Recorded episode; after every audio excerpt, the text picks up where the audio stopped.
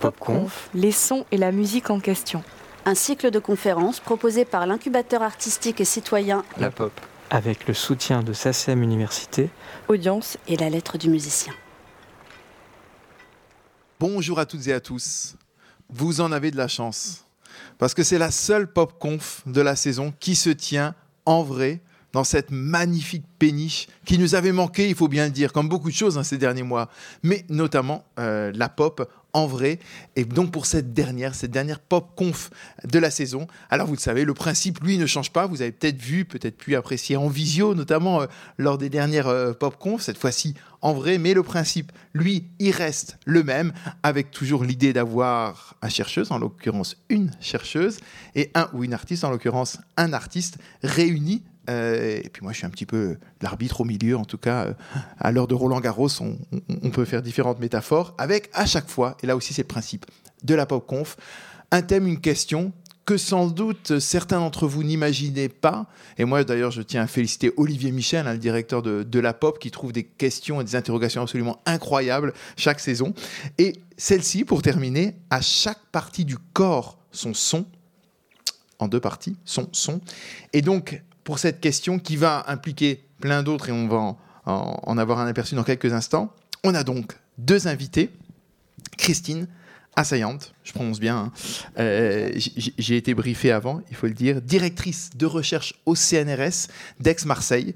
Euh, Christine, ton, votre domaine de recherche, c'est euh, de vous intéresser à ce que le cerveau va créer de représentation du corps, aussi évidemment du, son, on va être évidemment à, différents niveaux, de l'action, avec notamment un intérêt en se basant dans la petite enfance, dans l'adolescence, et voir euh, ensuite évidemment euh, est-ce que ça peut créer aussi euh, les dysfonctionnements. on pense à la dyslexie, à l'autisme ou, à différentes choses. On aura l'occasion d'en parler, évidemment. votre thème de recherche fait exactement écho au thème de cette fin de journée. Et à notre droite, ou à votre gauche, comme vous voulez, Kervin Roland, merci d'être avec nous. Bonsoir. Alors, pas facile hein, euh, de définir Kervin Roland. J'ai essayé, je vais essayer de le faire. Mais alors, quand on voit un petit peu les, domaines artistiques euh, dans lesquels vous intervenez, art visuel, musique, danse, théâtre, cinéma, à peu près tous. Mais c'est pas seulement, il y a un aspect scientifique aussi, recherche acoustique, entre autres. Une sorte d'artiste inventeur, je reprends euh, des mots qui est intéressant, qui fait écho à votre formation même, parce que vous avez une formation là aussi euh, multiple, formation d'ingénieur d'un côté, mais aussi de composition, même musicale, électroacoustique au Conservatoire d'Evry, je crois, euh, en l'occurrence. Exactement. Et donc, euh, vraiment multiple, avec un intérêt aussi. Et ça, on va en, parler dans quelques instants. Et je crois aussi qu'on en aura un, aperçu ici même à travers l'installation qui, qui va ouvrir dans, dans, quelques jours. C'est celle de la présence du spectateur, son rôle. Parce que souvent, d'ailleurs, on l'oublie un petit peu, hein, le public, le spectateur. Et là, l'idée, c'est de voir sa relation à l'espace, au son, et vraiment de l'impliquer euh, lui-même. Donc voilà, j'ai essayé de définir, je ne suis pas sûr d'y être arrivé, mais en tout cas, vous aurez compris que de multiples, euh, de multiples talents. Donc à chaque partie du corps, son son. L'idée, c'est qu'on va débattre euh, tous ensemble, et bien sûr, vous, vous aurez un temps après de questions à poser à nos invités. Donc n'hésitez pas à les garder, à les noter, tout ce que vous voulez. En tout cas, un temps vous sera bien sûr réservé. Alors, peut-être j'ai envie de commencer en me tournant euh, vers vous, Christine, euh, par rapport à cette question du rapport au son. On a un peu l'impression, euh, à travers à chaque fois les débats qu'on peut avoir ici, que c'est pas forcément le domaine le plus étudié, ce rapport au son. Est-ce que c'est le cas aussi pour les neurosciences? C'est un peu le, parent pauvre, Christine Assaillante? Je ne dirais pas que c'est le parent pauvre, mais aussi quand, euh, quand j'ai été contactée et qu'on m'a dit, euh, on m'a donné le titre de la conf, j'avoue que sans jeu de mots, je suis restée un peu sans voix parce que j'ai dit, bon, le son, ok, le corps aussi, mais chaque partie du corps, son son, ben on va pas savoir. Ça allait, voilà. ensemble, c'était Ensemble, c'était difficile pour moi. Donc, du coup, je, je, les ai contactés tous les deux, Olivier et, et Kervin. Et puis, j'ai dit, euh, bon, ben, on, va discuter comme ça un petit peu pour voir si on peut s'accorder, parce que moi, le corps, je sais ce que c'est, les représentations du corps aussi. C'est vrai que la représentation du corps est multimodale, mais on va parler surtout de la vision de la proprioception, ce fameux mot qui était, qui était sorti euh, lors euh, d'un documentaire d'Arte, donc c'est-à-dire le sens qu'on a de, la position des membres de notre corps et de notre corps en action euh, et en mouvement quand on interagit dans la vie, dans la vraie vie. Et puis éventuellement le système vestibulaire, mais l'audition. Non, le son, non. Mais alors dès qu'on transforme un peu le son en fréquence, là, ça commence quand même à résonner. Dès qu'on parle d'oscillation, ah bah oui, on peut trouver du rythme encore mieux. Donc finalement, on a trouvé un peu des passerelles pour discuter. Et, euh, ça, c'est intéressant. Donc on a dit, euh, oui, on, a de quoi discuter. Euh, on part, on y va. on se lance. Est-ce que Kervin, il y avait aussi ce, parti pris un petit peu étonné par rapport au thème même de, de cette conf et là aussi d'un domaine peut-être assez peu exploré? Le corps ou le son? Le son. Alors le son, moi je suis immergé dedans depuis quand même assez longtemps, parce que j'ai commencé ma, ma carrière, ma vie professionnelle comme ingénieur. J'ai été assez vite euh, en contact avec les questions de sonore en tant qu'ingénieur en acoustique et en contrôle aussi parce que je faisais euh, j'avais une compétence en, plutôt en contrôle commande et en acoustique et euh, et après quand j'ai quand je suis quand j'ai glissé vers une, une carrière d'artiste euh, naturellement j'ai re voilà j'ai réexploré tout un tas de choses que j'avais que j'avais pu explorer en tant que scientifique pur et dur, on va dire. Et, et j'ai redécouvert des choses que d'autres, des plasticiens que, je, que j'ai rencontrés par la suite, des recherches que j'ai faites m'ont amené à trouver une, liaison euh, très naturelle, très intéressante, très riche entre euh, le son euh, du côté scientifique vers le son du côté artistique, plastique, musical, mais pas seulement. J'étais très vite, j'étais pris dans vraiment plutôt le domaine de l'expérimentation, le domaine de l'installation, le domaine des musiques dites expérimentales, improvisées, noise, parce qu'il y a une dimension acoustique dans ces musiques-là. Et puis, de fil en aiguille, euh, tout ça s'est transformé dans des choses un peu plus, euh, parfois un peu plus classiques, comme le chant médiéval ou l'acoustique des églises. un travail sur le hockey, hein. voilà, absolument, absolument. Je vous invite tous, à, tous à voir. Il y a une vidéo mm. très courte, mais ce, travail Alors, le hockey, c'est vraiment pour moi le, un, point d'achoppement, puisque ça parle à la fois d'acoustique des, des abbayes cisterciennes donc du chant grégorien, de cette transition. C'est historique aussi parce que c'est le moment où on passe du chant grégorien aux, premières polyphonies, puisque l'arrivée de l'art de l'art gothique va faire qu'on va perdre euh, certaines résonances et en retrouver d'autres. Donc on va aller chercher d'autres formes euh, compositionnelles pour exciter l'acoustique des édifices. Et, euh, et aussi le hockey, pourquoi? Parce que je l'avais découvert avant en neurosciences, puisque c'est une illusion sonore le, hockey génère des, illusions sonores. Puisque quand vous faites et que vous le faites assez vite, je ne sais pas si vous voulez en faire un avec moi. et donc, si, si, le test, j'en rêve même. On joue chacun une note, l'une après l'autre, assez vite.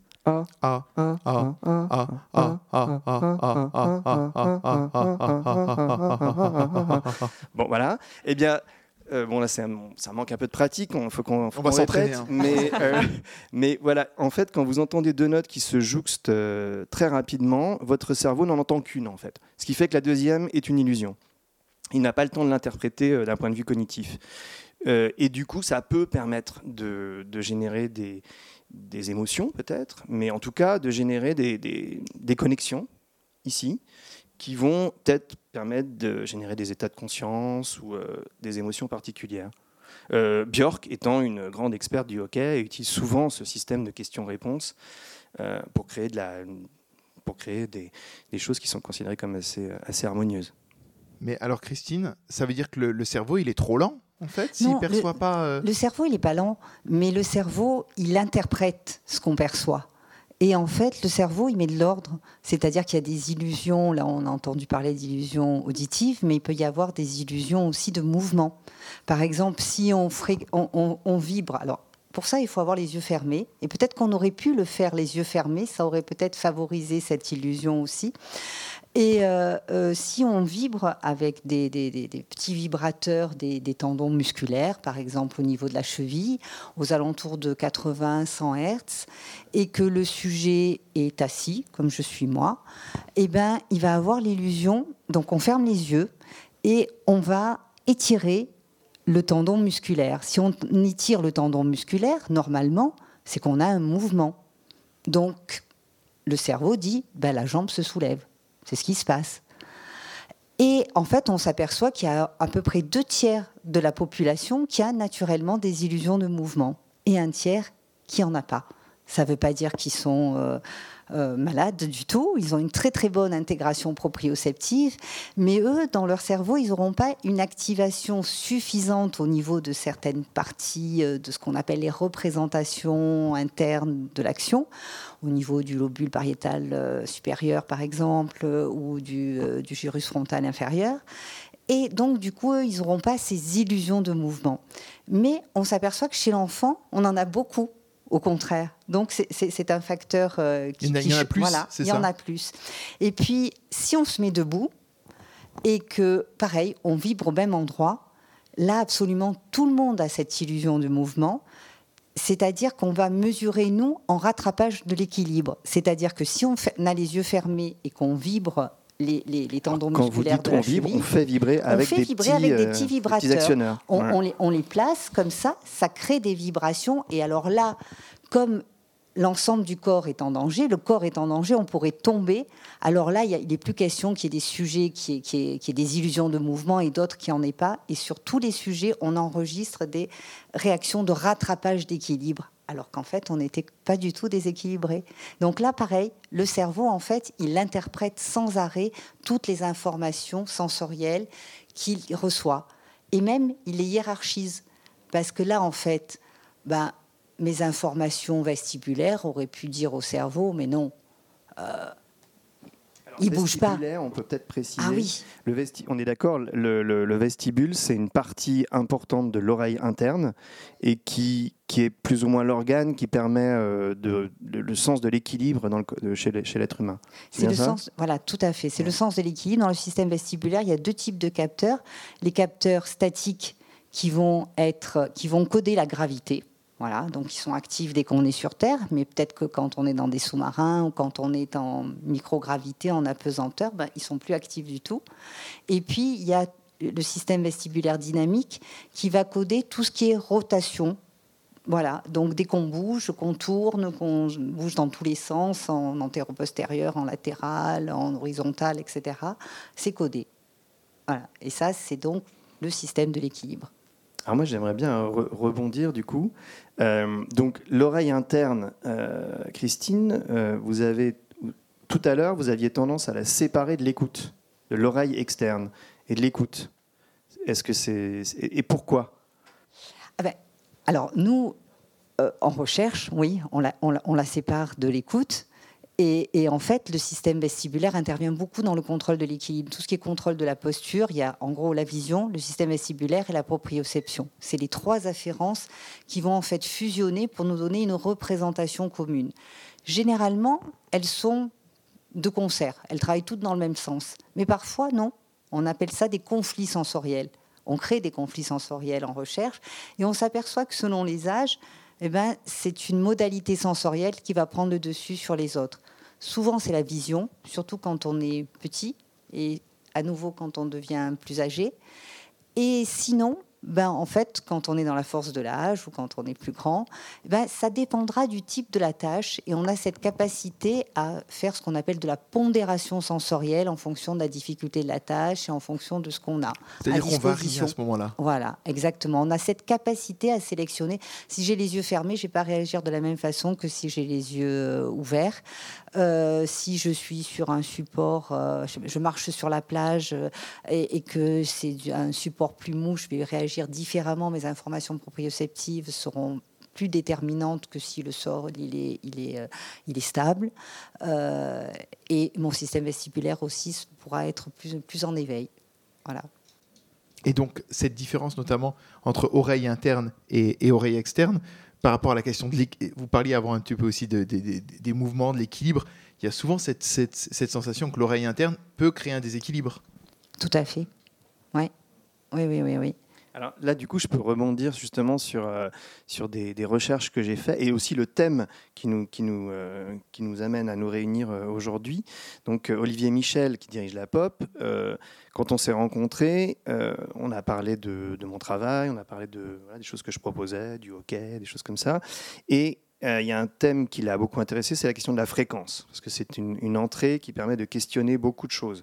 Alors la fréquence, pour éviter toute confusion, ce n'est pas un phénomène physique, c'est une notion. C'est une, notion qui permet de, décrire, d'analyser et donc d'étudier euh, un, grand, un grand spectre de domaines. Alors la fréquence, on l'associe souvent au son parce qu'on peut l'entendre. Une fréquence sonore, euh, elle est, on l'entend directement. Donc on a tendance à la matérialiser plus facilement, à l'imaginer plus facilement puisqu'on va l'entendre. Une note de musique, c'est une fréquence précise. Euh, Même dans le bruit une- des lampes qu'on peut entendre là. oui, les petits filaments. euh, voilà, euh, dans une pop conf que, que j'ai vue de la deuxième ou la troisième, je crois, de la saison sur le volume sonore, il y avait un chercheur en neurosciences que vous aviez invité, je ne me rappelle plus son nom, mais qui expliquait qu'en fait, euh, voilà, pourquoi on avait choisi ces fréquences-là, pour dire euh, do, ré, mi, fa sont à ces fréquences-là. Apparemment, il semblerait que le cerveau humain euh, aime bien ces fréquences-là, qu'elles lui paraissent harmonieuses et que finalement écrire, composer de la musique avec ces fréquences qui sont parfois au dixième de, virgule près, bah, ça fonctionne bien. Ça permet de créer tout un système musical. Mais la fréquence, c'est aussi, euh, si on monte un peu en fréquence, on a les, le Wi-Fi, la 5G, la 4G, tout ça aussi, c'est des fréquences. On, on a, euh, on a les ultrasons qui sont perçus par les chiens et les chauves-souris, tout ça encore, ce sont des, des fréquences, mais c'est des fréquences que nous, on n'entend pas. Et si on multiplie par exemple par 10 puissance 12 un ré, eh bien, on va obtenir euh, la couleur bleue. C'est-à-dire qu'on va pouvoir définir un spectre, enfin une, un- une raie de, de fréquence qui, qui est dans le spectre euh, du bleu. Donc tout ça, c'est très mathématique, c'est assez conceptuel. hein. Mais euh, cette notion permet de traverser plein, plein de domaines, de les envisager, de les analyser. Et si on, dé- ben, je, vais, je vais vous faire écouter un peu une, une fréquence, comme ça, ce sera assez parlant. Euh, voilà, on va y aller doucement. On va écouter un La 440 qui est assez connu chez les musiciens parce que C'est là-dessus qu'on s'accorde. voilà. Donc c'est sur cette fréquence. Alors je vais essayer de la trouver exactement, à peu près là. Donc c'est sur cette fréquence que toute la culture européenne musicale est basée. Voilà. Et tous les oboïstes se lèvent pour donner cela. Plus ou moins à 440, mais ça c'est un autre débat. mais- Voilà, après l'orchestre euh, s'ajuste en fonction du, du hautbois. Mais et là, par exemple, si je monte à 586,53, donc je suis un peu haut là, mais voilà. Et bien là, on a le ré. Et ce ré, euh, voilà, on est par là, on a un ré. Et ce ré, effectivement, si on multiplie cette valeur que j'ai devant moi, 586,5, euh, par 10 puissance 12, on, peut considérer que ça correspond aussi au bleu dans le spectre de la lumière. Donc là, par exemple, en tant qu'artiste, et aussi scientifique, pardon, excusez-moi, euh, je vais baisser un peu. Euh, en tant qu'artiste et scientifique, là, c'est un, lien conceptuel qui est assez intéressant parce que ça permet de faire le lien entre une couleur et un son. Voire il, y en même a une plein, il y en a plein, cette synesthésie qui l'ont. ça va nous amener dans le domaine fait. de la synesthésie. Alors, on en reparlera peut-être à- Bien après, sûr. parce que justement, j'avais peut-être quelques questions là-dessus. Mais du coup, si on descend, et c'est là que ça nous amène aux questions peut-être d'équilibre et de corps, on va descendre tranquillement. Et, là, vous allez peut-être sentir dans la salle, euh, et même dans le corps. voilà, vous sentez qu'il y a des, on atteint des vibrations. Alors, est exact, je sais pas si vous sentez là, mais il y a les pieds qui vibrent en fait. Moi, j'ai moi, j'ai les pieds qui vibrent. Apparemment, la- l'assistance est d'accord. Ouais. On est autour de 80. Ça, c'est 79 grave. et c'est exactement les fréquences que Christine utilise pour créer ces illusions de, de mouvement. Donc là, on n'est plus dans un rapport conceptuel euh, ou même scientifique entre le son et une couleur, mais là on est entre le son et le corps. Et c'est ce qui m'intéressait de, de- de travailler dans le contexte de la pop. Et ça va être un peu le sujet, un des sujets de la- l'installation que, on- que je vais présenter dans une semaine. Mais Kevin, ce qui est presque euh, fou un petit peu dans, dans, dans, ce qu'on dans ce qu'on vient de faire, c'est qu'on a l'impression, en passant de l'aigu au grave, qu'on passe du haut de notre corps au bas de notre corps. Là, par exemple, vous sentez la tête ou pas? Il y a une légère vibration Ah oui. de la tête là. C'est un peu plus subtil que les pieds. Mais voilà, donc là je descends, je descends. Et effectivement, alors non, on peut pas dire vraiment que non, ça marche pas comme ça. C'est-à-dire que la tête, souvent, c'est autour de 30 Hz, alors que vous allez avoir des vibrations des pieds à 80. Donc il n'y a pas une logique. Non, il n'y a pas une logique. hauteur, euh, position du corps. Par contre, il y a une logique intéressante, c'est que plus on descend, plus on rentre dans la mécanique. Et donc là, si je descends vraiment Ouais. très bas, vous vous allez sentir, on va faire même vibrer la péniche elle-même, donc on va rentrer dans une logique de mécanisme. Et, et à la fin... Les gilets sont sous les sièges. hein. Voilà. on est très proche du quai, ne vous inquiétez pas. et, et là, à la fin, vous voyez, on arrive à un endroit où là, on, alors du coup, on va, je vais baisser, mais on est quasiment plus dans l'audible. On n'est plus dans l'audible, on est dans les 20 Hertz. Donc là, le- l'oreille n'entend plus. Par contre, le corps peut continuer d'entendre. Donc, et donc, on peut créer en plus des, battements, des choses qui permettent justement de régénérer des sensations physiques. Et c'est cette zone-là qui se trouve entre 250, 400 Hertz maximum et les 20 Hertz, voire même plus bas, qui, moi, euh, en tant qu'ingénieur à une époque et aussi en tant qu'artiste, m'ont beaucoup intéressé. Aussi parce que ça, ça fait référence à une certaine histoire de la musique, c'est-à-dire la musique électronique, le rock and roll, la grosse caisse, euh, le kick, euh, qui sont, qui pour moi, quand j'étais adolescent, étaient vraiment. euh, moi, j'aimais bien cette, cette- cette association de la perception physique et du son. Cette jonction-là, je la trouvais euh, tout à fait stimulante. Et alors, pour revenir, pour finir, si on descend vraiment très bas, là j'étais à 20 Hz, donc on l'entendait encore grâce au caisson basse, mais si on descend plus bas, on n'entend plus. L'oreille n'entend plus. Mais le corps, lui, réagit. Eh bien, là, on arrive encore dans quelque chose qui est un peu, un peu étrange, moi, et qui, moi, me vient plutôt de mon passé de scientifique, c'est-à-dire que euh, quand j'ai commencé à étudier le mal de mer, euh, j'ai eu une mission qui concernait le mal de mer chez les sous-mariniers, et quand j'ai commencé à étudier le mal de mer, euh, il y a eu un, comment dire, le mal de mer est aussi une illusion en fait. C'est-à-dire que vous avez, vous voyez, ce que vous voyez dans le, dans le sous-marin, c'est stable. Mais le sous-marin, lui, il tangue. Il a du roulis et du tangage. Et donc, alors la fréquence, elle est autour de 0,1, donc vous ne l'entendrez pas. C'est pas une fréquence sonore, mais elle est là. Et c'est ce, on parlait de, de- classement des sens. Euh, c'est cette différence entre ce qu'on perçoit avec le, système vestibulaire, donc la sensation de donc d'équilibre statique, on est d'accord, et la vision, qui fait qu'on a on a, euh, y a un problème. Le cerveau dit il y a un problème. On est en train d'être dans une, dans une illusion et c'est une, euh, c'est une hallucination. Ouais. Alors, non, on n'emploie pas vraiment ce terme. On va parler de conflit sensoriel. Voilà. Parce qu'en en fait, on a des informations du système vestibulaire, comme tu disais, qui nous donnent euh, des informations sur le tangage, ou le roulis, ou le lacet. Et puis, on a un système visuel qui est, euh, qui est différent, un système proprioceptif qui nous donne encore des informations, et encore discordantes, et on a du mal à faire la fusion. Donc, c'est pour ça que souvent, on dit, au moins, euh, essayez de fermer les yeux. Comme ça, déjà, on va enlever un, signal discordant et on va se focaliser sur ce qui peut être euh, euh, concordant et, diminuer ce conflit sensoriel. Et, souvent aussi, en termes de mal des transports, on essaye de voir les typologies perceptives des sujets, parce qu'on a des tests pour ça, pour savoir si en temps normal, ils sont plus visuels dépendants ou proprioceptifs dépendants. Et donc, on saura par exemple qu'un visuel dépendant risque d'être, euh, dans telle ou telle condition, plus sensible au mal des transports, ou au contraire, en occultant la vision, eh ben, ça ira mieux. Voilà. Donc il faut Donc- fermer les yeux. Souvent, on demande d'être- voilà, d'être au repos, de fermer les yeux pour euh, euh, Enlever la en- en fait, discordance. enlever la discordance et réduire un petit peu ce, ce conflit sensoriel. On n'est pas vraiment dans l'illusion, mais on est dans, dans le conflit sensoriel qui est di- très difficile à gérer, surtout chez les jeunes enfants aussi. Souvent, on a le mal des transports quand on est jeune, et puis après, quand on, on, on grandit et qu'on devient adulte, Parce on que le chez les enfants, la vision est prépondérante. Tout à fait.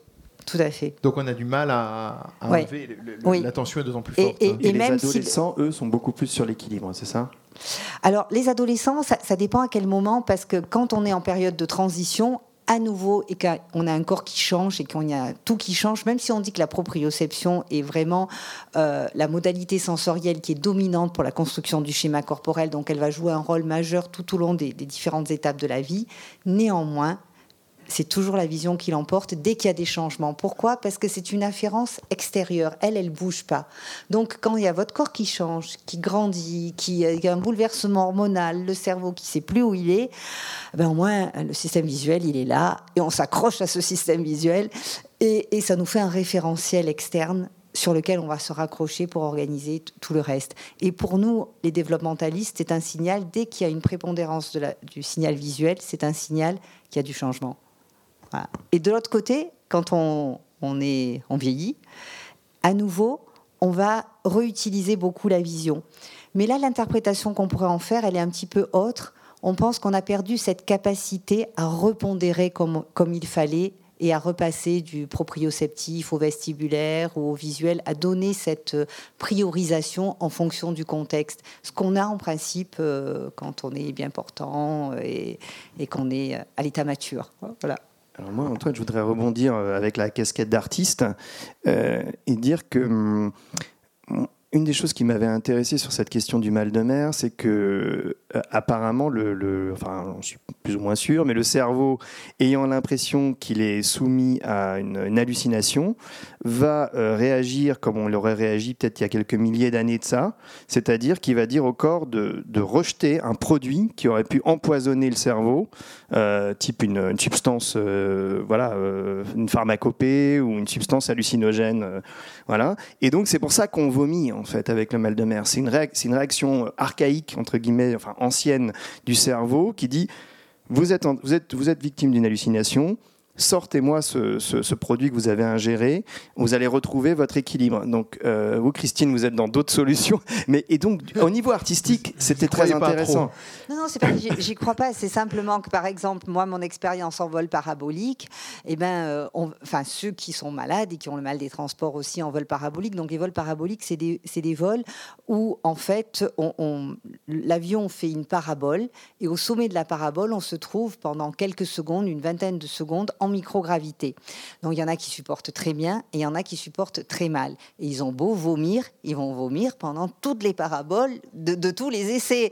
Et ils sauront bien qu'une fois qu'on aura atterri et encore euh, une fois qu'ils auront récupéré. Donc ça, ça c'est pas la solution. Ils ont beau évacuer, euh, il faut qu'ils évacuent pendant un long moment. Donc du coup, on a tendance à... Bon, après, c'est aussi des adaptations qu'ils doivent faire à très court terme et tout. Euh, voilà. On n'est pas tous égaux. D'un point de vue artistique, ce qui était intéressant pour moi, c'est c'était cette idée d'illusion. C'est-à-dire que ça m'a donné euh, l'idée que si euh, on peut, le mal de mer est une illusion pour le cerveau, alors il est possible pour moi, en tant que créateur sonore, de créer des, signaux sonores, des stimulations sonores qui vont reproduire le mal de mer en reproduisant cette illusion. Et c'est comme ça que j'ai réussi à, en studio, refabriquer du mal de mer, entre guillemets, dans, dans l'espoir par ailleurs de, de, pouvoir le guérir aussi, de pouvoir le. Et donc le but que les spectateurs vomissent aussi ou... Alors à, à terme non. Enfin il y avait y a jamais eu vraiment d'installation qui avait cette note d'intention, mais mais mais quand même, oui, l'idée c'était effectivement de. C'est comme avec le hockey, c'est de travailler. On parlait de l'équilibre, on parle du son. Euh, moi, je travaille avec la matière sonore, je suis immergé dedans depuis très longtemps. Et je me disais, tiens, voilà quelque chose où on est entre le corps, la perception, l'équilibre, et où avec du son, on, doit, on, peut fabriquer du déséquilibre, du mal de mer, de la sensation de tangage. C'est encore des fréquences, tout ça, c'est encore des rythmes. Et du coup, je me... ça, c'était un sujet que je trouvais très, très intéressant. Euh, oui, la, perception de l'équilibre, la perception du balancement et de voir jusqu'où on peut aller. Euh, souvent, on dit si on donne une dose trop forte de quelque chose, ça rend malade. Mais si on donne une petite dose, ça peut faire du bien aussi. Donc, il y a aussi un rapport à l'émotion. C'est-à-dire qu'on peut aussi générer potentiellement des émotions. Parce que le mal de mer, c'est aussi presque une réaction émotionnelle. On se sent pas bien, on a, on a, la nausée, on peut avoir ça sur des chagrins d'amour, sur des. Donc ça peut aussi parler d'émotions ou une douleur, voilà. Après, plutôt positive en ce qui me concerne, les émotions euh, que j'aimerais euh, pouvoir susciter. Mais. Euh, mais donc c'est intéressant aussi de travailler avec ce, ce rapport entre le son, l'équilibre, le, ce que le cerveau va fabriquer, euh, et c'est un peu théâtral aussi la, question de l'illusion.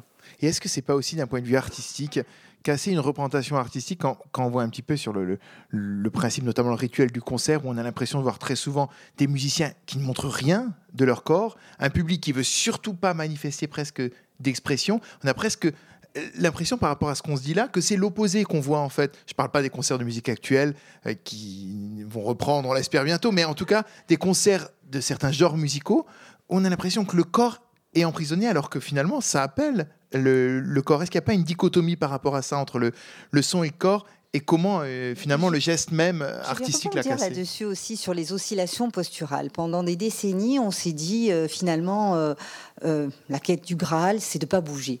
Voilà. Donc, euh, on a construit des, plateformes de force pour mesurer les oscillations posturales et regarder euh, l'excursion du centre de gravité. On a dit oh là là, dès que ça bouge beaucoup, euh, c'est pas bon, on contrôle mal et tout, il faut pas bouger. Et puis, on s'est aperçu. Et là aussi, il y a des fréquences. Il y a des basses fréquences et des plus hautes fréquences. C'est-à-dire quand on est déséquilibré, on a un pic tout d'un coup de haute fréquence. Et puis, on a, des, on a les basses fréquences. Les basses fréquences contrôleraient plus tout ce qui est orientation du corps, et puis, parce qu'on a quand même une orientation du corps, même si elle est souvent verticale, sur Terre, mais on n'est pas que sur Terre des fois. Hein. Et puis après, il y a tout ce qui est contrôle de l'équilibre. Et, ça, on, voit cette, cette, notion pendant très longtemps, il fallait pas bouger. Or, dans la vraie vie, on peut avoir envie de bouger.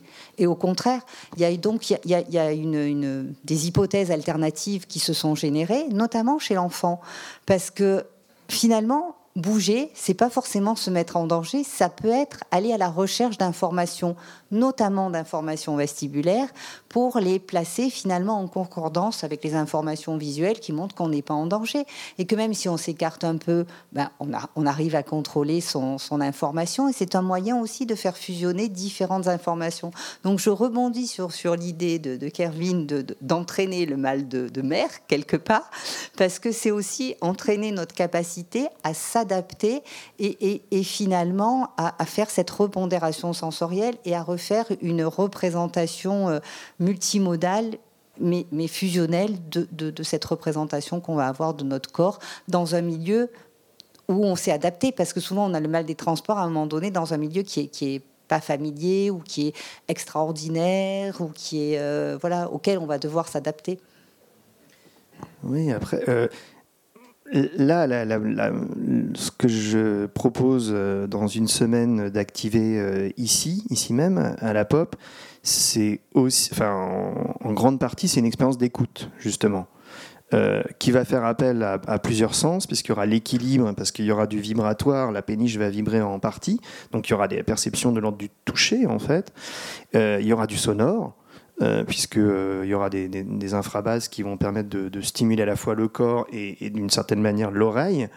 Et il y aura aussi des couleurs, puisque je voulais avoir cette, euh, cette, dimension synesthésique et cette chose dont je vous ai parlé au début, c'est-à-dire des, des, relations entre la, fréquence du son et la fréquence de la couleur dans laquelle on sera baigné.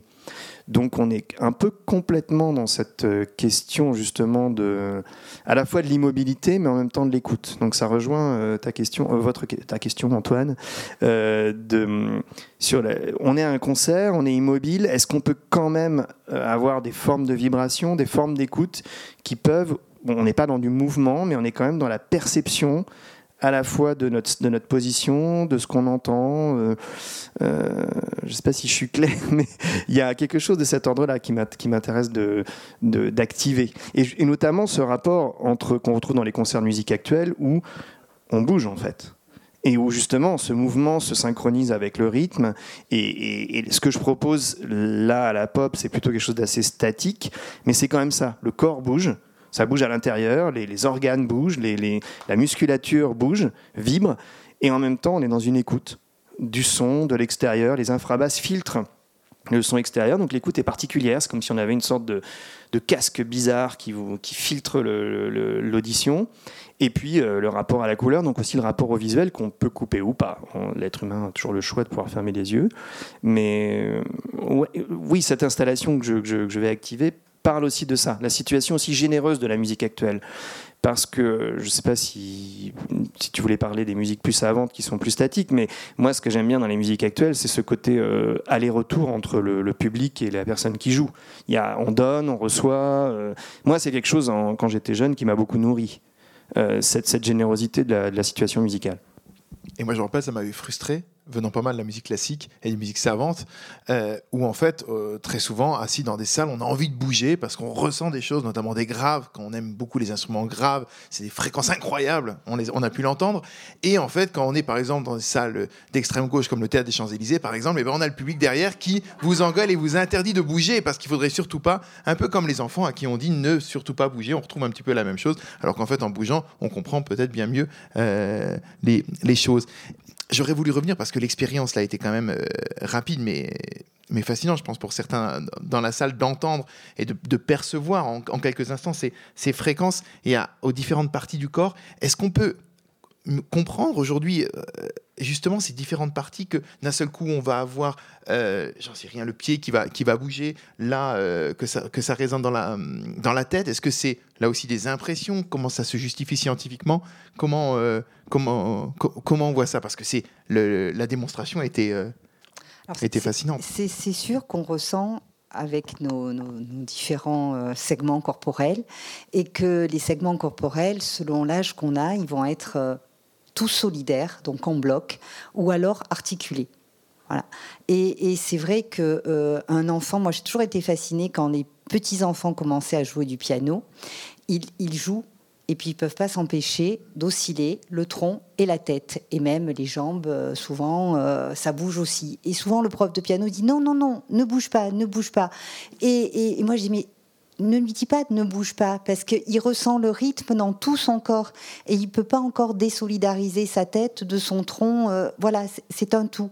Mais après, on apprend, en grandissant, on apprend à avoir un contrôle indépendant de chacun des segments, ce qui peut faire que quand on grandit, même quand on est un adolescent, euh, on, arrive du coup à mobiliser ses mains qui ont un rythme et à garder à peu près son tronc et sa tête. Euh, plus ou moins immobile. Mais dans beaucoup, beaucoup d'activités, en fait, la tête joue un, rôle majeur. Alors, c'est intéressant parce que les questions que vous vous êtes posées, on se les pose de façon différente. Effectivement, on ne va pas attribuer un son ou une fréquence euh, comme ça à chaque partie du corps, parce que souvent, on a des, on a des outils qui vont nous donner la résultante de, toutes, ces, de toutes ces fréquences. Donc, sinon, on a des outils cinématiques qui vont nous permettre de regarder l'amplitude des oscillations et on va regarder les oscillations de la tête. Et en fait, on s'aperçoit que très souvent, la tête est stabilisée. C'est-à-dire que tout le reste du corps va bouger, mais la tête, elle va être stabilisée. Pourquoi? Parce qu'elle a les, capteurs visuels et vestibulaires et qu'ils seront très performants s'ils bougent le moins possible. Par contre, le corps peut bouger parce que ça renvoie des informations sur où est le corps dans, l'action. On retrouve cette prépondérance du visuel. Toujours. Hmm. avec un ancrage visuel, c'est encore mieux. Comme ça, ça, permet à la tête de, de, moins bouger. Mais par contre, elle reçoit toutes les informations du corps qui bouge et tout ça est intégré. Vous donniez l'exemple, avant de fermer les yeux, euh, pour éviter notamment certaines tensions euh, euh, ou, d'équilibre. Est-ce que c'est aussi valable en fermant les oreilles? Est-ce qu'on peut s'empêcher d'entendre ou là, ou là c'est plus difficile? S'empêcher d'entendre. Alors, alors c'est vrai qu'il y a, des, expériences néanmoins qui, arrivent maintenant sur tout ce qui est son et équilibre aussi. Alors souvent avec des, personnes qui sont malentendantes ou qui ont des, problèmes de, pour distinguer du, signal euh, auditif euh, dans des, dans des ensembles de cocktails ou pour. Mais en fait, on est plus sur la communication que véritablement sur le contrôle de l'équilibre. Et là, c'est intéressant parce que du coup, quand on travaille sur l'audition, on est plus sur posture-voix. L'idée, c'est de faire passer un message et on le fait passer alors qu'il y a beaucoup de bruit qu'on a l'impression que la personne ne nous entend pas. Voilà, c'est-à-dire qu'on va travailler sur la posture et la voix, les, des, comédiens ou des chanteurs. Euh, et, les phoniatres euh, étaient venus nous voir en nous disant, voilà, euh, on a l'impression que quand la voix a du mal à passer, la voix tire le corps. Et finalement, c'est la voix qui s'échappe et, c'est le corps qui, suit la voix, quoi, en quelque sorte. donc, quand il y a un cri, eh ben, d'abord il y a le cri qui est, ou, la voix euh, qui, va être portée très fort, et puis le corps qui va suivre. Et donc du coup, nous on a dit tiens c'est bizarre parce qu'on a une fonction qui est aussi l'orientation du corps et qui phylogénétiquement est je me mets en avant et je me, rapproche de toi pour te signifier que je veux communiquer avec toi. Donc nous, on a dit le corps sera en avant de la voix. Et puis on a mesuré tout ça. Et, on s'est aperçu, y compris en voix forcée, c'est-à-dire en voix forcée, on ne parle pas vraiment, enfin, c'est pas crier, mais on veut vraiment communiquer, qu'en fait c'est le corps qui précède la voix. Et, en fait, ça fait un tout à, nouveau. Et donc, euh, là, c'est une façon d'intégrer les, informations euh, auditives, finalement, dans, le langage du corps. Christine, vous vous êtes intéressée notamment, euh, on l'a dit en introduction, euh, aux personnes souffrant de dyslexie, à l'autisme également. Est-ce que parmi euh, ces parties, ces catégories de la population, notamment ce qu'on se dit, le rapport entre le corps, le son, ce type de choses, est-ce qu'il y a des spécificités qui, qui se dégagent? Est-ce qu'on voit des particularités? Alors, au niveau de l'autisme, moi j'avais été frappée dans les années 2000 quand on a commencé à travailler avec une hypothèse très sensorimotrice sur l'autisme on était assez novateur, même euh, peut-être un peu trop à l'époque, parce que l'autisme, c'est un trouble de la communication. Et on ne voyait pas du tout ce que faisait, enfin, nos collègues ne voyaient pas trop ce que faisait la sensorimotricité dans la communication. Or, euh, pour nous, dans notre équipe, on pensait que la, proprioception, et tout ce qui est motricité, c'était une façon de, créer un dialogue entre le sujet et son environnement, y compris son environnement humain, quoi, euh, de créer des interactions sociales. Et puis moi, j'avais été fascinée par la définition de l'autisme de Kanner en 1982, qui disait que finalement, il avait repéré des bébés qui, quand ils étaient dans les bras de leur mère, se positionnaient mal. Et pour moi, c'était vraiment ma lecture, c'était un trouble des ajustements posturaux anticipés. C'est-à-dire que, en fait, quand on, va danser ou quand on va s'embrasser, on, s'accorde, il y a une coordination de, de, corps à corps. Et là, en principe, assez naturellement, un bébé, ben, il va trouver la coordination avec les bras de sa maman. Et là, ça ne marche pas ça matche pas. Et pour nous, c'est vraiment une lecture de sensorimotricité, mais dans un but de dialoguer avec l'environnement qui sont les bras de la maman. Et à partir de là, on s'est dit, tiens, finalement, c'est une autre approche de la sensorimotricité et, on va regarder. Mais il y avait déjà des travaux sur tout ce qui était sensoriel aussi, avec euh, certains troubles au niveau, surtout pour l'autisme, euh, de tout ce qui est système vestibulaire notamment. Et puis aussi, on sait des problèmes de son. Certains sons, ils sont hypersensibles euh, à, certains sons. Et, aussi visuellement, aussi avec comme si les afférences n'étaient pas comment dire, sélectionnées. Un problème pour sélectionner les afférences. On reçoit beaucoup d'afférences sensorielles. On est bombardé par des afférences sensorielles. Et en fait, il faut savoir faire le tri. Et ça, ça se fait dans le développement typique, ça se fait assez naturellement. Et, c'est un petit peu le problème aussi dans l'autisme on peut retrouver euh, par rapport à évidemment ces, parties de la, de la population où le, ou l'important, si on voit notamment aussi le, travail de la musicothérapie et d'autres choses qui maintenant vont de plus en plus sur ces. Tout à fait. Mais effectivement, que c'est pas juste dans la communication, mais aussi la, dimension des, des, neurosciences. Mais, les choses ont beaucoup évolué et maintenant, il y a vraiment, il y a vraiment euh, beaucoup Une de. Prise en compte. Hmm. La prise en compte de la sensorimotricité de mieux en mieux hmm. intégrée pour tout hmm. ce qui est des, troubles neurodéveloppementaux. Et, et, juste un petit mot pour la dyslexie. Pendant longtemps aussi, on a rapporté un syndrome sensorimoteur chez certains dyslexiques. Donc même si aujourd'hui, moi je, je, vais tout à fait dans ce sens-là, on dit que le consensus est un trouble, de la, un trouble des représentations phonémiques au niveau de, donc, de ce trouble de la lecture, il ne faut pas oublier que dans la lecture, il y a quand même toute une partie sensorimotrice, visuelle et puis auditive. Auditive et puis aussi euh, euh, de parole de langage. Et donc là, on regarde chez des jeunes adultes, c'est vraiment une étude multidisciplinaire à l'heure actuelle, chez des jeunes adultes euh, dyslexiques, des jeunes étudiants. Euh, et on voit qu'il y a une prévalence de troubles sensorimoteurs plus importante que dans la population des normolecteurs. Et donc l'idée, c'est de regarder si sur cette sous-population, il n'y aurait pas tout simplement des troubles des représentations de l'action, qui seraient en fait la partie immergée de l'iceberg. Et, donc l'idée, c'est de, faire profiter en fait de, des thérapies aussi sensorimotrices et, et, qui pourraient tout à fait s'appliquer euh, à une tâche euh, qui est pas que sensorimotrice, mais aussi sensorimotrice comme la lecture, même si elle est beaucoup, beaucoup d'autres choses également. Kervin, quand on vous entend évidemment euh, euh, parler, que ce soit le, projet qu'on va pouvoir découvrir dans quelques jours ici même, et surtout euh, évidemment d'autres installations, d'autres performances que, que, vous avez pu faire, il y a évidemment, c'est nourri par tout, votre background scientifique. Mais ma question, c'est comment on glisse? Parce qu'au tout début, vous avez dit, j'ai glissé finalement dans mon parcours, d'un parcours d'ingénieur scientifique à celui d'artiste. Comment vous avez glissé en fait? Ah, c'est une bonne question. Je vous remercie de vous me l'avoir posée. Euh, euh, ben, comment on glisse? Déjà, euh, j'avais. comment dire? Bon, il y a eu un moment où j'ai été confronté à des à des problèmes vraiment liés au, métier d'ingénieur, en l'occurrence l'obsolescence programmée. Et ça, euh, ça m'a un petit peu euh, contrarié, on va dire.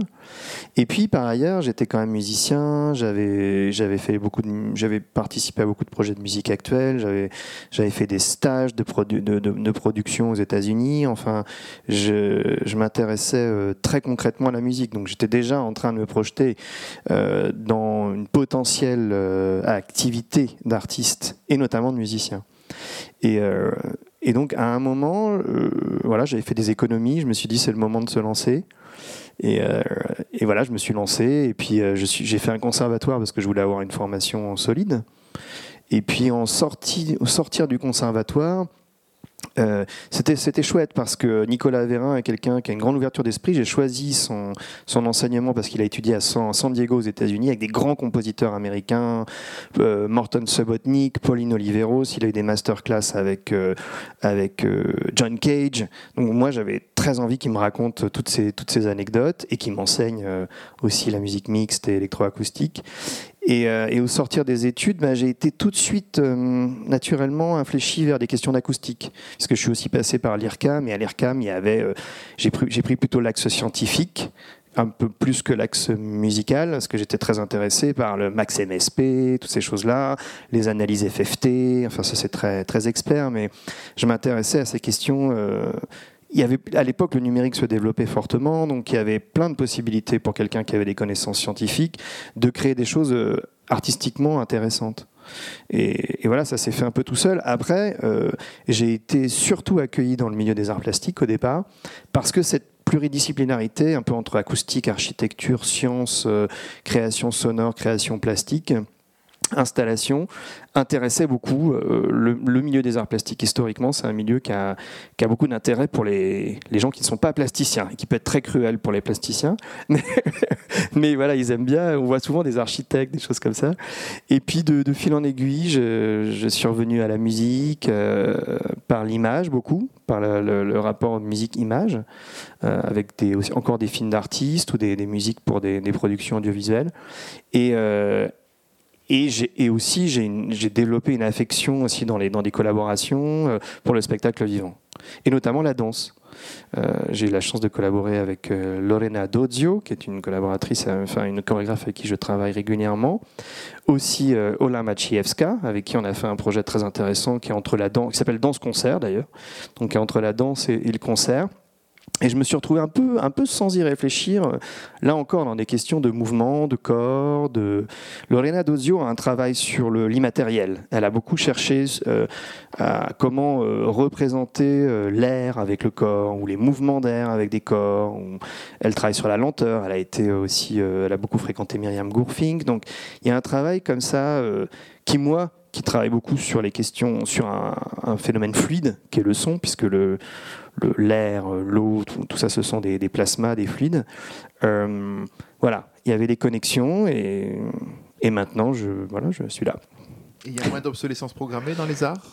Il y en a, je le, déplore. Je, voudrais passer un message à la société Apple, euh, qui, qui quand même, euh, qui quand même. euh, bah moi, j'étais en, échange avec un technicien d'Apple récemment parce que j'avais ma version de Logic qui collait pas avec mon OS, qui collait pas avec mon ordinateur, et, c'est une, vraie- problématique cette question d'obsolescence programmée des, des logiciels, des OS, des machines. Notamment, à un moment, j'ai travaillé avec le CNAP sur, les problématiques de conservation des dispositifs de, de pilotage des installations sonores parce qu'elles sont dans des lecteurs qui ne sont, qui sont plus euh, à la page ou sur des ordinateurs qui sont trop vieux. Et donc on ne peut plus activer ces œuvres parce qu'il faudrait avoir euh, l'ordinateur de l'époque, l'OS de l'époque, le réinstaller, etc.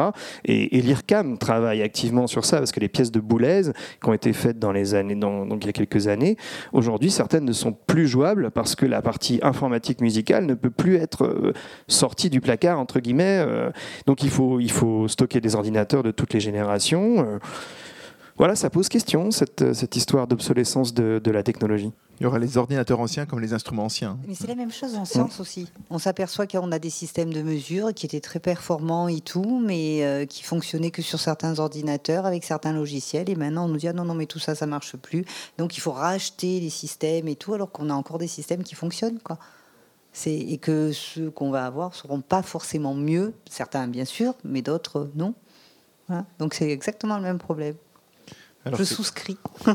Christine, on, on voit bien avec, avec Kerwin un artiste avec un, un fort background scientifique. Et vous, vous avez euh, aussi des petites euh, des racines artistiques derrière euh, vo- vo- votre, votre statut de, de chercheuse?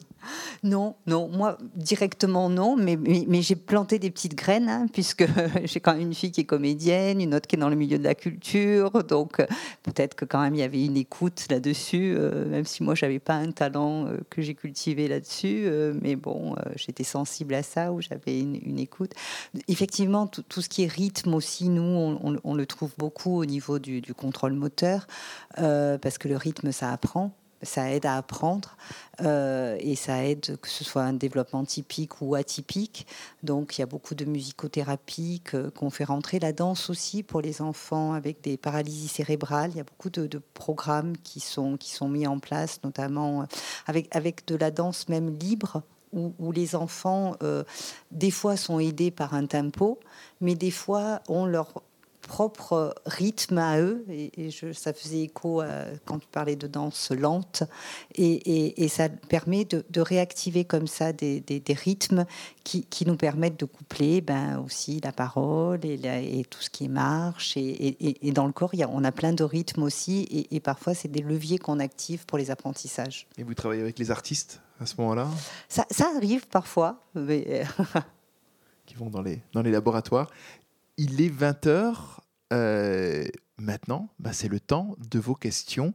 Euh, si vous en avez, que ce soit pour Christine, pour Kerwin, euh, n'hésitez pas. Alors, je pense qu'on va vous faire passer un micro. Pensez toujours au pays où on n'a pas le droit de poser des questions. Alors, faut en profiter. Hein. J'ai une question sur le.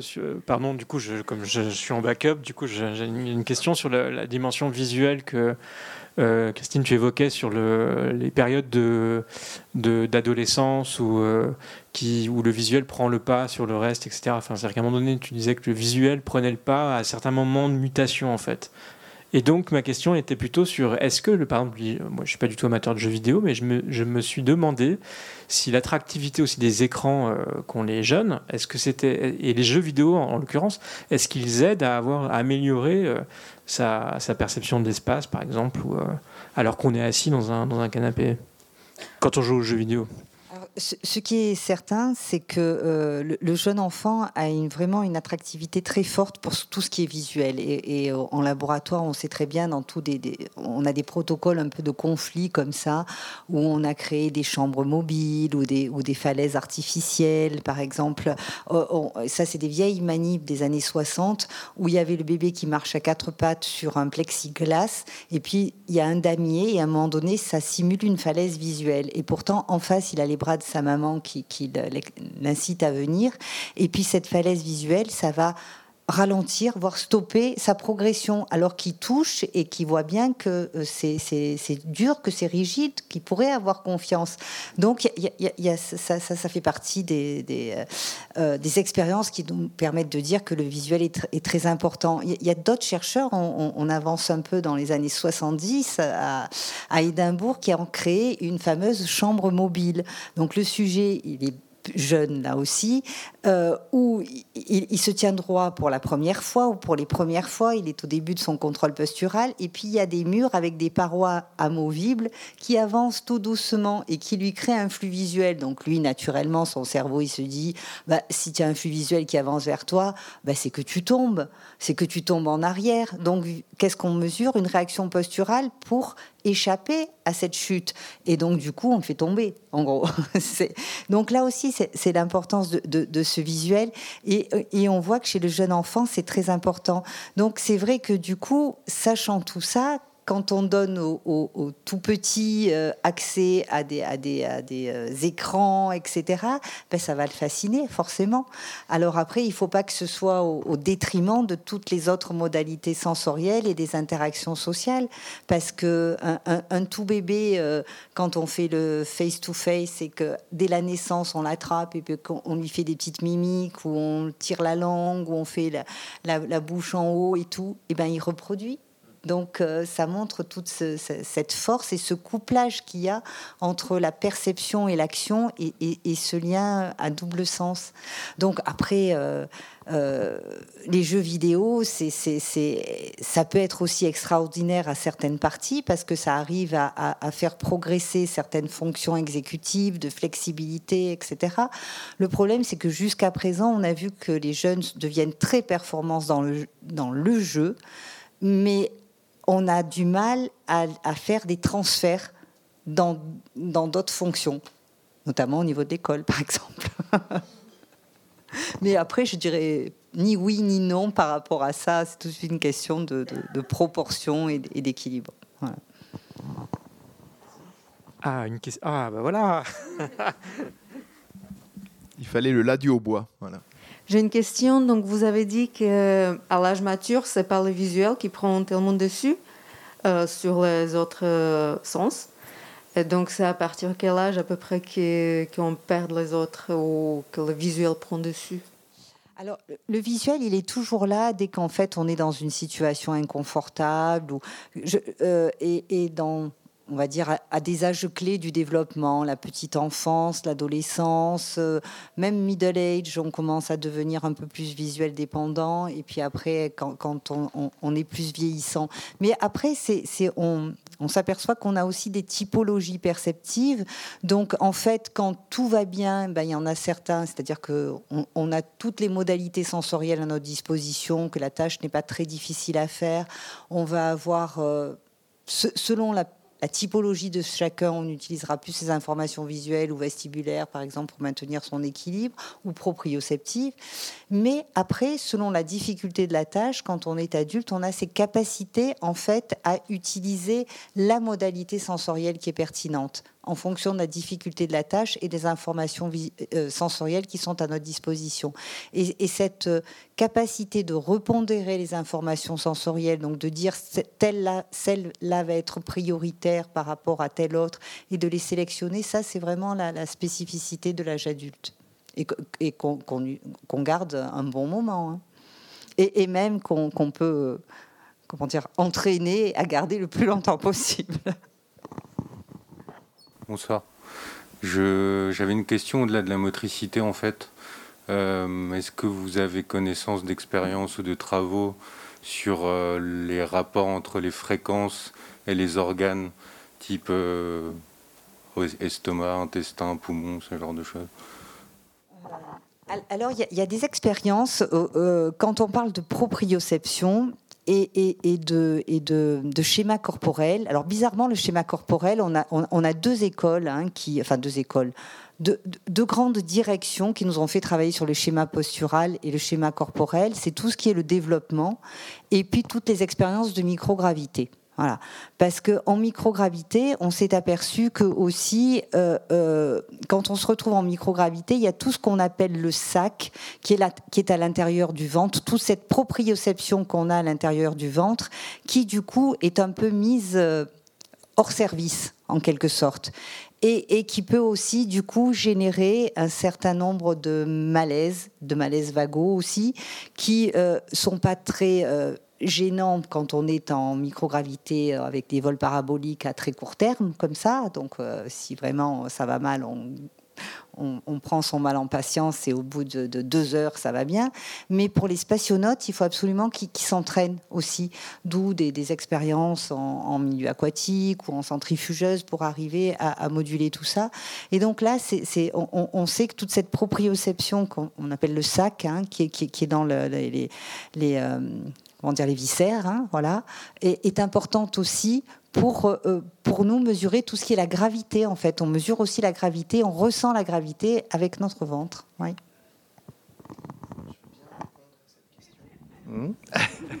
Pour le travail ici à, la pop, je me suis placé dans la position d'un plasticien, d'un musicien, mais aussi d'un ingénieur, parce que je voulais vraiment euh, euh, obtenir le résultat que vous avez pu euh, percevoir tout à l'heure, c'est-à-dire qu'il fallait vraiment que je fasse vibrer le corps en fait. Et pour cela, euh, ça peut peut-être aider votre, votre question, enfin ça peut être...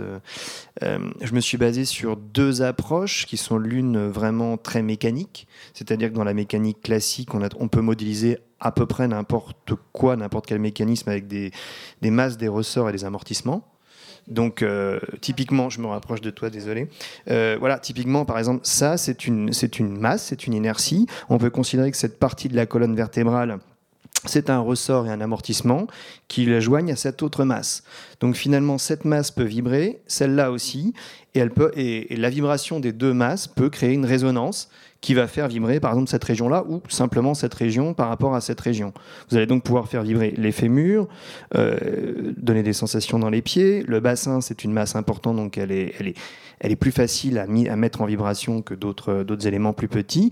La tête aussi, la tête est lourde, elle est, elle est posée sur la nuque, qui est aussi un système euh, ressort amortisseur, et donc on peut aller euh, par expérimentation, par mesure aussi, euh, chercher la vibration de, ce, de cette masse sur ce, ce lien mécanique. Donc ça, c'est une entrée. Et puis aussi, j'ai aussi, c'est pour ça que ça m'intéresse, ces histoires de, microgravité, je me suis aussi intéressé au corps en tant que... J'avais lu pas mal de choses sur l'actuelle euh, mission dans l'ISS, là, la mission Alpha, de Alpha du Centaure. Et il va y avoir apparemment un certain nombre de, de recherches autour de, du corps en, en, état de microgravité, d'apesanteur. Et il y avait un chercheur, euh, comment il s'appelle déjà? Oui, voilà, qui qui disait euh, voilà, nous, on va modéliser le corps comme un, comme un, presque comme un sac d'eau, en fait, comme un fluide, puisque le corps est composé à 90% d'eau. Euh, et là, je suis allé chercher euh, plutôt du côté des, de, de, vous savez, des, des vibrations de l'eau, de la. J'ai beaucoup travaillé sur la question de, de la propagation du son sous l'eau. J'ai travaillé beaucoup avec les, sons de poissons, et je suis allé chercher de ce côté-là. Donc aussi, comment dire, percevoir le corps comme un un élément liquide, c'est aussi très intéressant à la fois scientifiquement, mais aussi plastiquement pour aller euh, bah, faire vibrer éventuellement des, organes. On peut créer des formes de vibration dans le corps, comme si on voulait euh, faire vibrer un, bac d'eau salée ou, d'un plasma. Euh, voilà.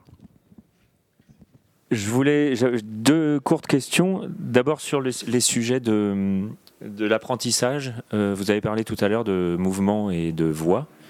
Et euh, moi, c'est un sujet qui me touche particulièrement. Et du coup, j'aimerais peut-être que vous approfondissiez, si, vous voulez bien, euh, cette question de, la, prédominance du, mouvement euh, dans certains apprentissages, notamment celui du rythme, et de la prédominance de la voix à d'autres, moments.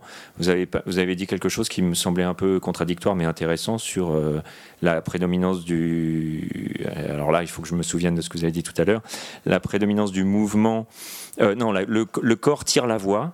Et puis, quand vous avez parlé de voix forcée, et alors dans tout, tout l'apprentissage du rythme, euh, donc de, moi je, travaille beaucoup sur le chant associé au mouvement et sur des permutations entre les deux. Donc, si vous voulez bien peut-être approfondir ce sujet, ce serait très bien. Et puis tout à l'heure, vous avez aussi parlé de, vous avez approché un sujet qui est très intéressant, celui du vertige, dont vous n'avez pas du tout parlé. Peut-être qu'il y a beaucoup de ponts avec celui-là. Alors, pour le premier, pour tout ce qui est posture-voix, en, en, fait, c'était un appel des phoniatres qui étaient venus nous voir, puisqu'il euh, y, a beaucoup de, profs, en fait, qui ont, qui ont des, des, des, problèmes de voix, des nodules au niveau des cordes vocales, etc. Et donc, pour faire passer absolument le message, ils sont sans arrêt en voix forcée.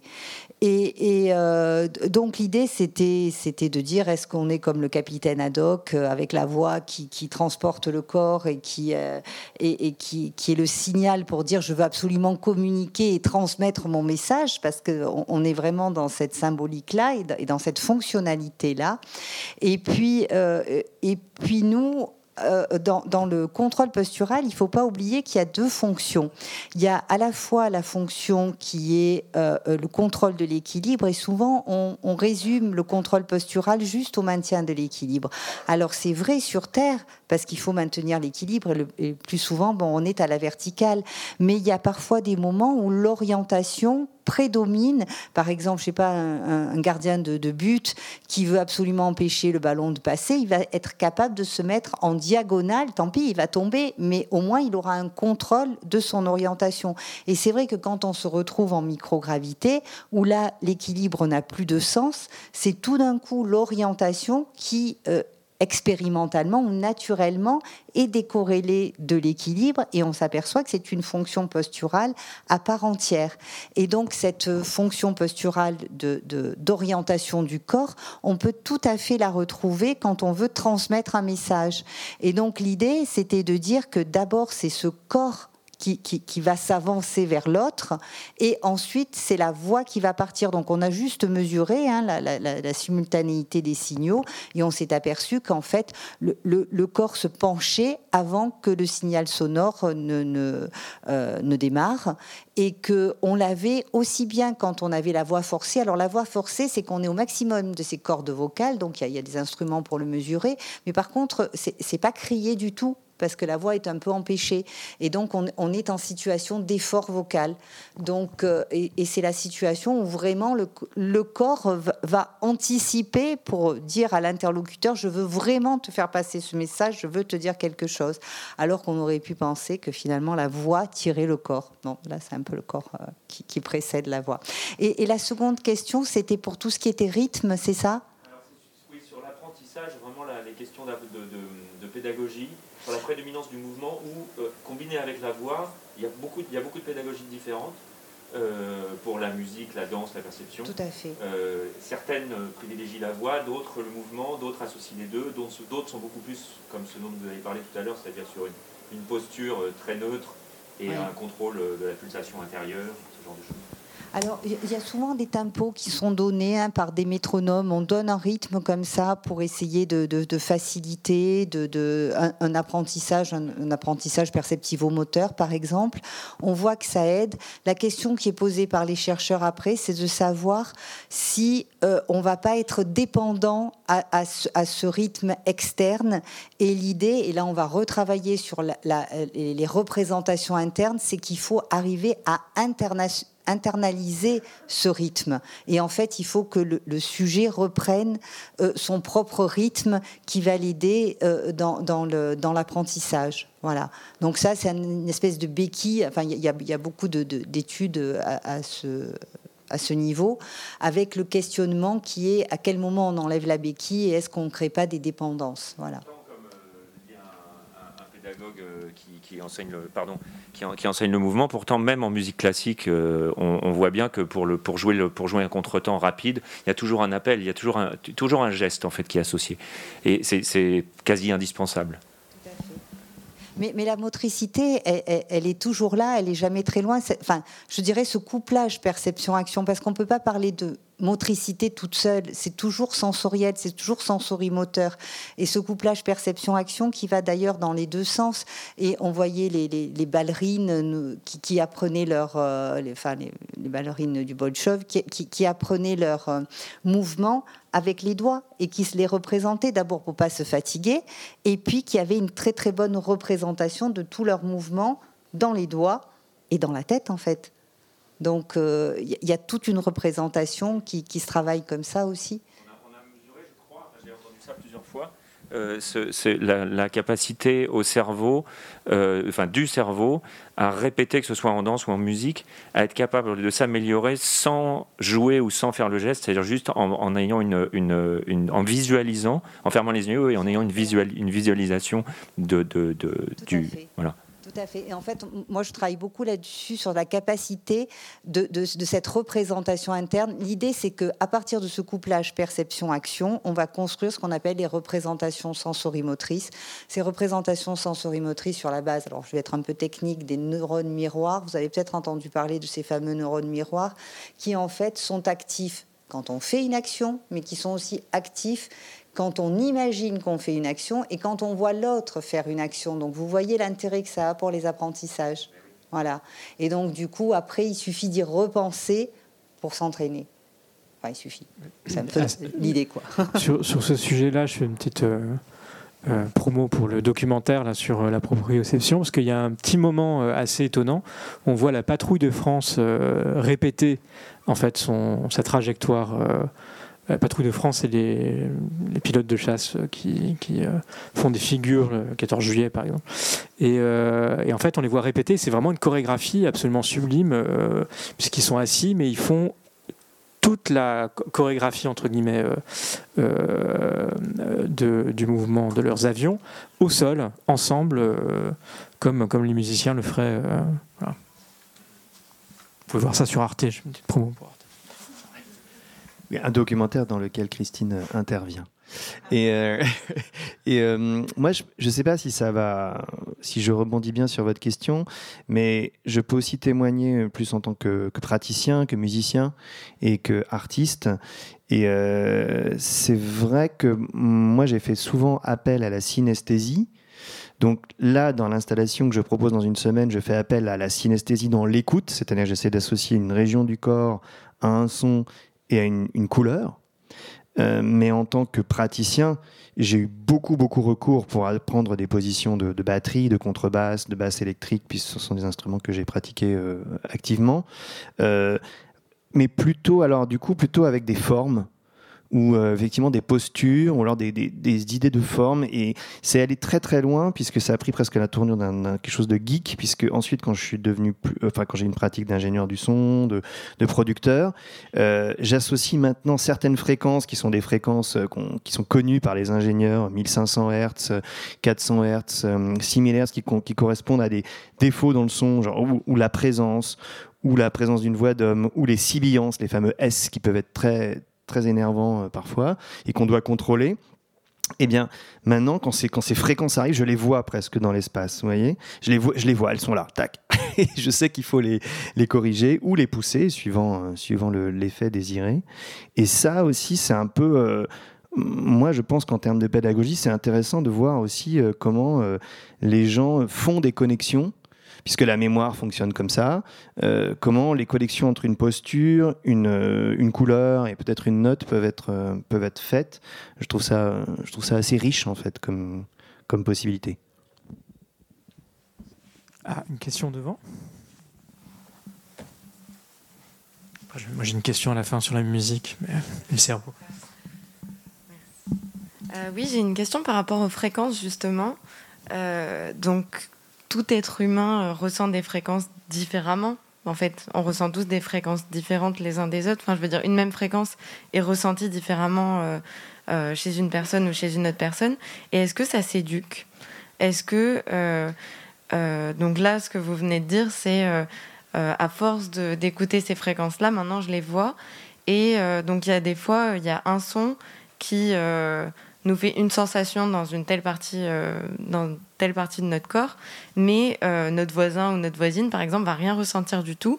Et est-ce que si on est euh, exposé plus longtemps à cette même fréquence, à ce même son, est-ce que la personne qui ressentait rien a priori va finalement ressentir quelque chose, ou c'est vraiment quelque chose d'inné et qu'on peut pas acquérir sur le long terme? Sur l'aspect un peu strictement esthétique, euh, on, a, déjà répondu dans une pop conf précédente, c'est-à-dire que les notes de musique sont considérées apparemment naturellement par le cerveau comme étant euh, harmonieuses euh, et, et, donc bien pour composer de la musique et, en faire. sur la question plus du corps et des fréquences, donc on est dans le vibratoire, on est un peu moins dans l'esthétique déjà. je pense que oui, Maintenant, ce qui manquerait, ce serait une pratique culturelle, en fait. Ce serait que ce que, la, que, ce que je propose dans une semaine, ça devienne presque une, une pratique, euh, comme le tai chi ou comme euh, faire du rock, ou, voilà, et qu'à et qu'à un moment, cette pratique qui associe euh, des vibrations corporelles, du son, soit, soit entendue comme telle. Je pense que les musiques qui ont des, grosses, grosses basses, comme les, les, les musiques, les musiques afro-caribéennes, les musiques électroniques, euh, le rock aussi avec le, kick de la, de la, de la grosse caisse. Euh, ces musiques-là, de toute façon, de fait, associent une vibration du corps, au moins dans la situation du concert, avec, euh, avec, avec le style. Donc là, on y est presque déjà. Simplement, on n'a pas désigné le kick comme une fréquence. On parle de kick. Et d'ailleurs, j'ai travaillé plusieurs fois avec des gens qui sont producteurs de hip-hop. Et c'est vrai que quand on accorde le kick sur une fréquence corporelle de quelqu'un d'un mètre 80, par exemple, eh ben, le kick, une fois joué, il est, perçu comme plus physique, et parfois ça peut être gênant, qu'un kick qui serait accordé euh, un peu différemment et qui n'exciterait aucune, résonance du corps. Donc ça, c'est effectivement une question. Est-ce que ça pourrait devenir une pratique? Pourquoi pas mais, mais pour l'instant, il n'y a pas encore trop de... Cette recherche-là, je pense, n'est pas encore trop, trop euh, développée. Je ne sais pas si je réponds. Voilà. Mais il faut, faut développer cette chose-là. Tout à fait, donner plus d'importance au corps et aussi euh, au, rôle de la proprioception, parce que dans l'enseignement, finalement, si on y réfléchit, c'est beaucoup visuel. Et, euh, maintenant, je sais que dans les maternelles, on essaie aussi de développer, euh, par exemple, le toucher. Euh, dans l'absence de la vie, en, fermant les yeux, par exemple, ils vont dans des petites boîtes et dans les petites boîtes, ils recherchent des lettres qui pourraient être des A ou, des formes aussi, ou, simplement des petits objets pour exercer comme ça une modalité, une autre modalité sensorielle que, que la vision aussi. Et ça qui est important pour arriver à faire cette, cette, image euh, et cette fusion intermodale.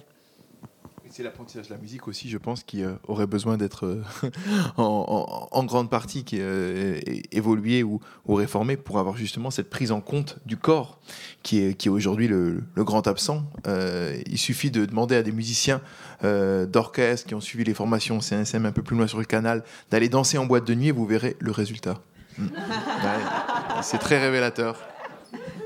Est-ce que le corps aurait été bridé? Et le, corps, le corps est terriblement bridé, voire même maltraité. Oui, mm.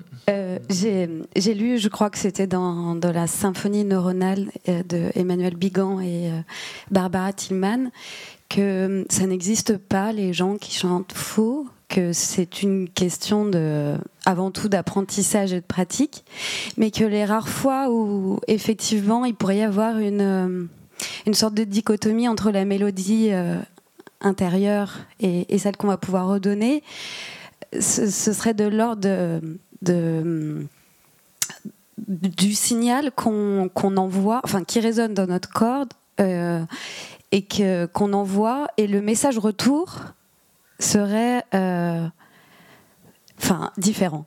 Et donc, notamment, apparemment, euh, ça, ça, pourrait aussi être euh, un message retour euh, dès les premiers échanges sociaux avec la maman, et que un enfant qui envoie un, un, pleur, un chant, une première information vocale, selon le, message qu'il a de son environnement, de compréhension en tout cas, ou d'empathie, euh, permet cette, euh, harmonie intérieure et donc du coup de, par euh, extension une, un, sens de la mélodie et donc du chant. Est-ce que est-ce que enfin c'est des choses que vous avez pu par exemple questionner aussi d'un côté ou de l'autre? Alors moi, moi, pas directement, mais on est toujours dans ce couplage perception-action, hein, et, on s'aperçoit que par exemple, il y a, des, des, manips qui sont faites par euh, Marianne Barburotte à Paris sur des, nouveau-nés à Port-Royal, à la maternité de Port-Royal, de quelques jours, où on s'aperçoit que les bébés, alors euh, un bébé marche pas, mais il a une capacité qui est la motilité, c'est-à-dire qu'il bouge un petit peu et il avance de quelques centimètres, millimètres, hein, un petit centimètre, mais elle a eu l'astuce de créer un crawly skate, donc une espèce de, skate pour bébé. Qui, qui, du coup va amplifier tous ces petits mouvements et donc ils avancent comme ça. Alors euh, elle a créé un flux visuel et ça marche, mais elle a créé, euh, euh, elle a pris l'odeur de la mer et avec l'odeur, et eh ben ça marche aussi, c'est-à-dire qu'ils avancent plus et plus vite et aussi sur la sur la langue la langue de la mère et après la langue maternelle. Et donc on s'aperçoit que cette petite euh, motricité là qu'on qualifiait chez le nouveau-né, on disait mais c'est juste réflexe, mais c'est loin d'être réflexe et qu'il y a un couplage perception-action et qu'il essaie avec tout son corps et tout ce dont il est capable, avec son répertoire sensorimoteur assez, assez euh, limité, de réagir le plus possible à l'environnement, y compris l'environnement social, bien évidemment. Donc tout ça, ce couplage perception-action, ça permet de construire cette représentation avec une réactualisation, bien sûr, de, de, cette représentation en fonction du signal qu'il reçoit et, et cette perception qui va du coup moduler son action, que ce soit le pleur, que ce soit après le chant, que ce soit, que ce soit le langage, bien évidemment aussi. Donc, donc ça, on se dit que finalement, au début, il y avait la sensorimotricité et après, ça fait une représentation mentale. Mais au début, c'est tout, tout le courant de, la cognition euh, incarnée où en fait, on, retrouve dans les racines le corps.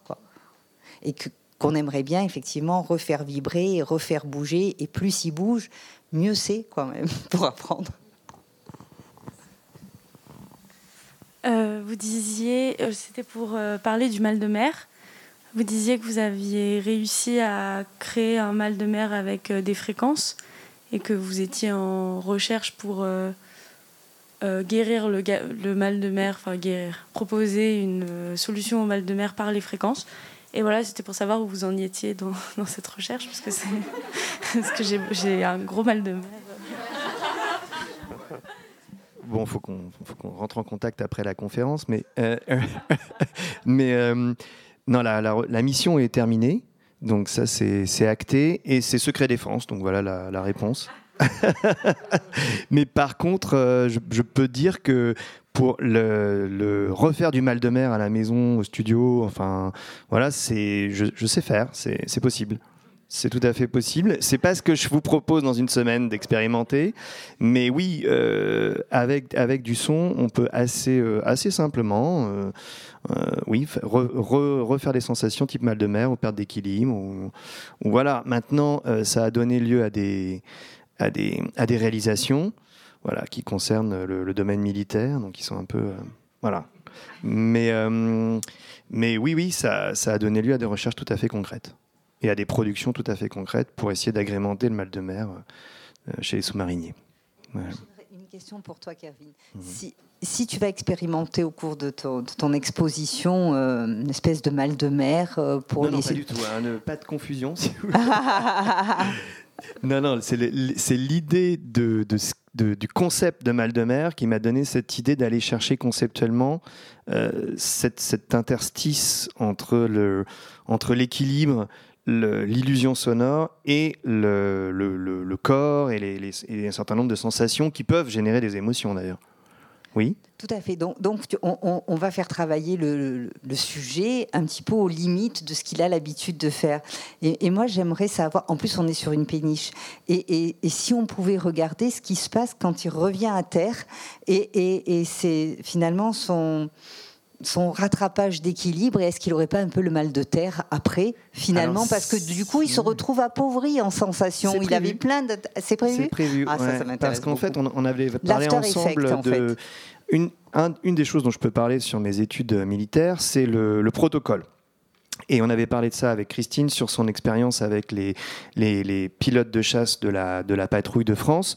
Euh, je me suis rendu compte, ça je peux en parler facilement, euh, que le protocole est très important. C'est-à-dire que euh, quand vous prenez un militaire et que vous lui dites, voilà, mets-toi là, on va faire ça, il le fait, il se met à, disposition. Maintenant, quand vous prenez quelqu'un qui vient de, d'avoir une grosse engueulade avec, avec son meilleur ami, on n'est plus dans, les mêmes dispositions. Donc, comment faire en tant qu'artiste pour que, quel que soit votre état, quand vous arrivez ici, euh, il y a quelque chose qui fait que vous allez vous mettre dans des bonnes dispositions pour recevoir l'expérience.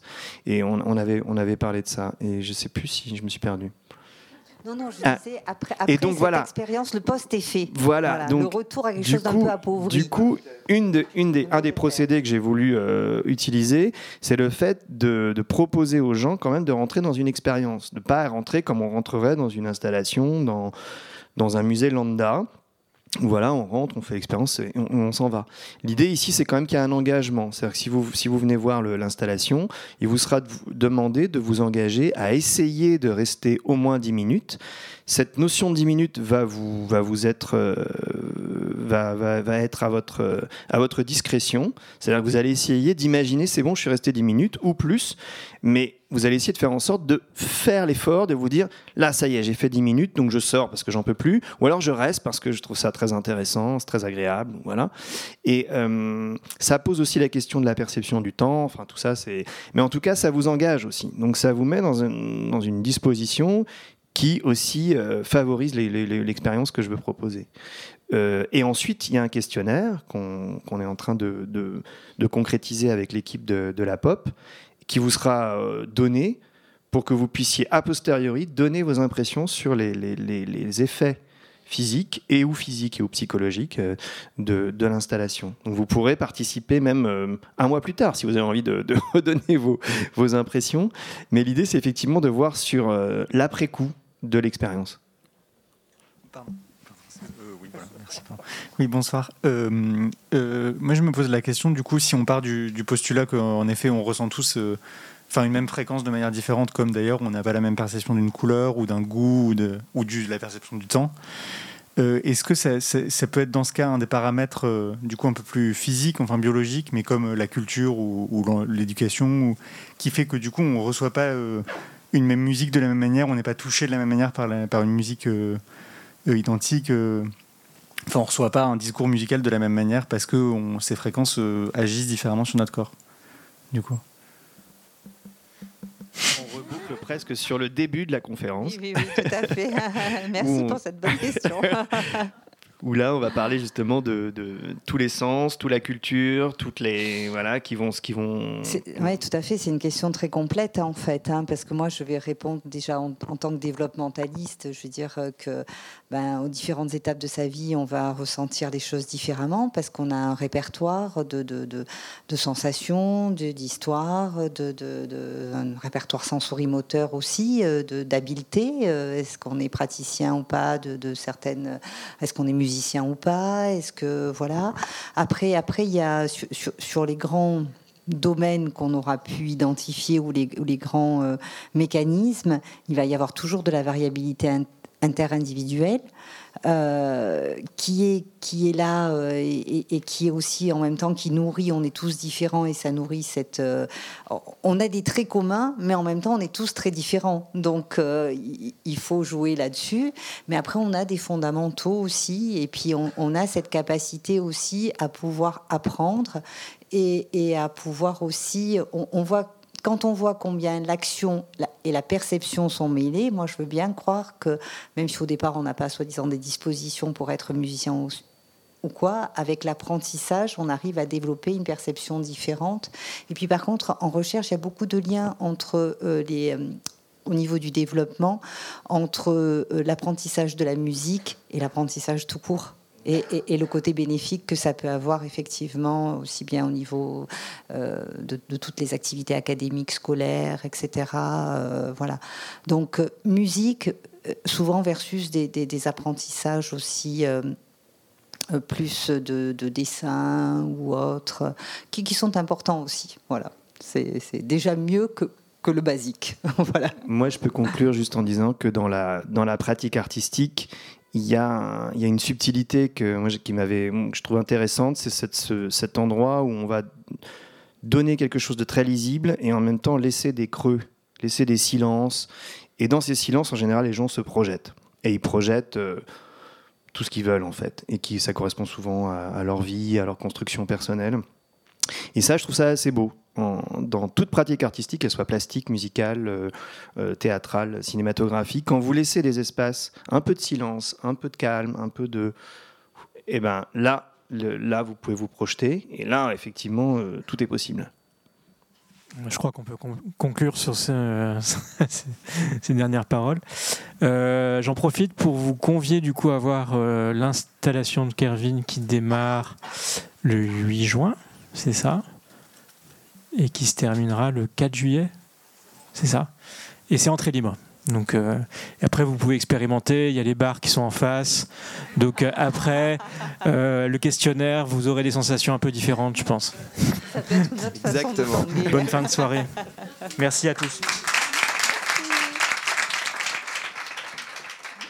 Popconf, les sons et la musique en question un cycle de conférences proposé par l'incubateur artistique et citoyen La Pop, avec le soutien de SACEM Université, Audience et la lettre du musicien.